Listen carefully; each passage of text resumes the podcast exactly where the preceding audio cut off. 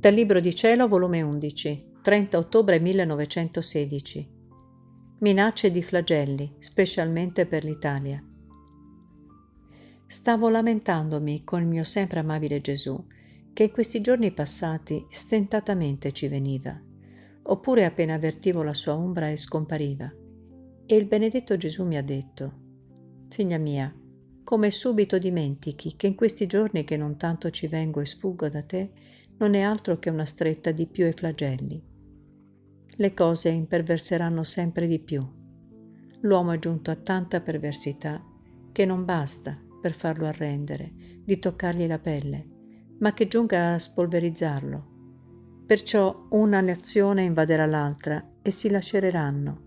Il sangue scorrerà nei paesi come acqua. Anzi, in certe nazioni si faranno nemici di loro stessi e si dibatteranno, si uccideranno, faranno cose da pazzi.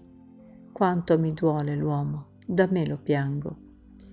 Al dire di Gesù ho rotto in pianto e lo pregavo che risparmiasse la povera Italia, ma Gesù ha ripreso. L'Italia, l'Italia. Se tu sapessi quante ne sta combinando di male, quante congiure alla mia Chiesa.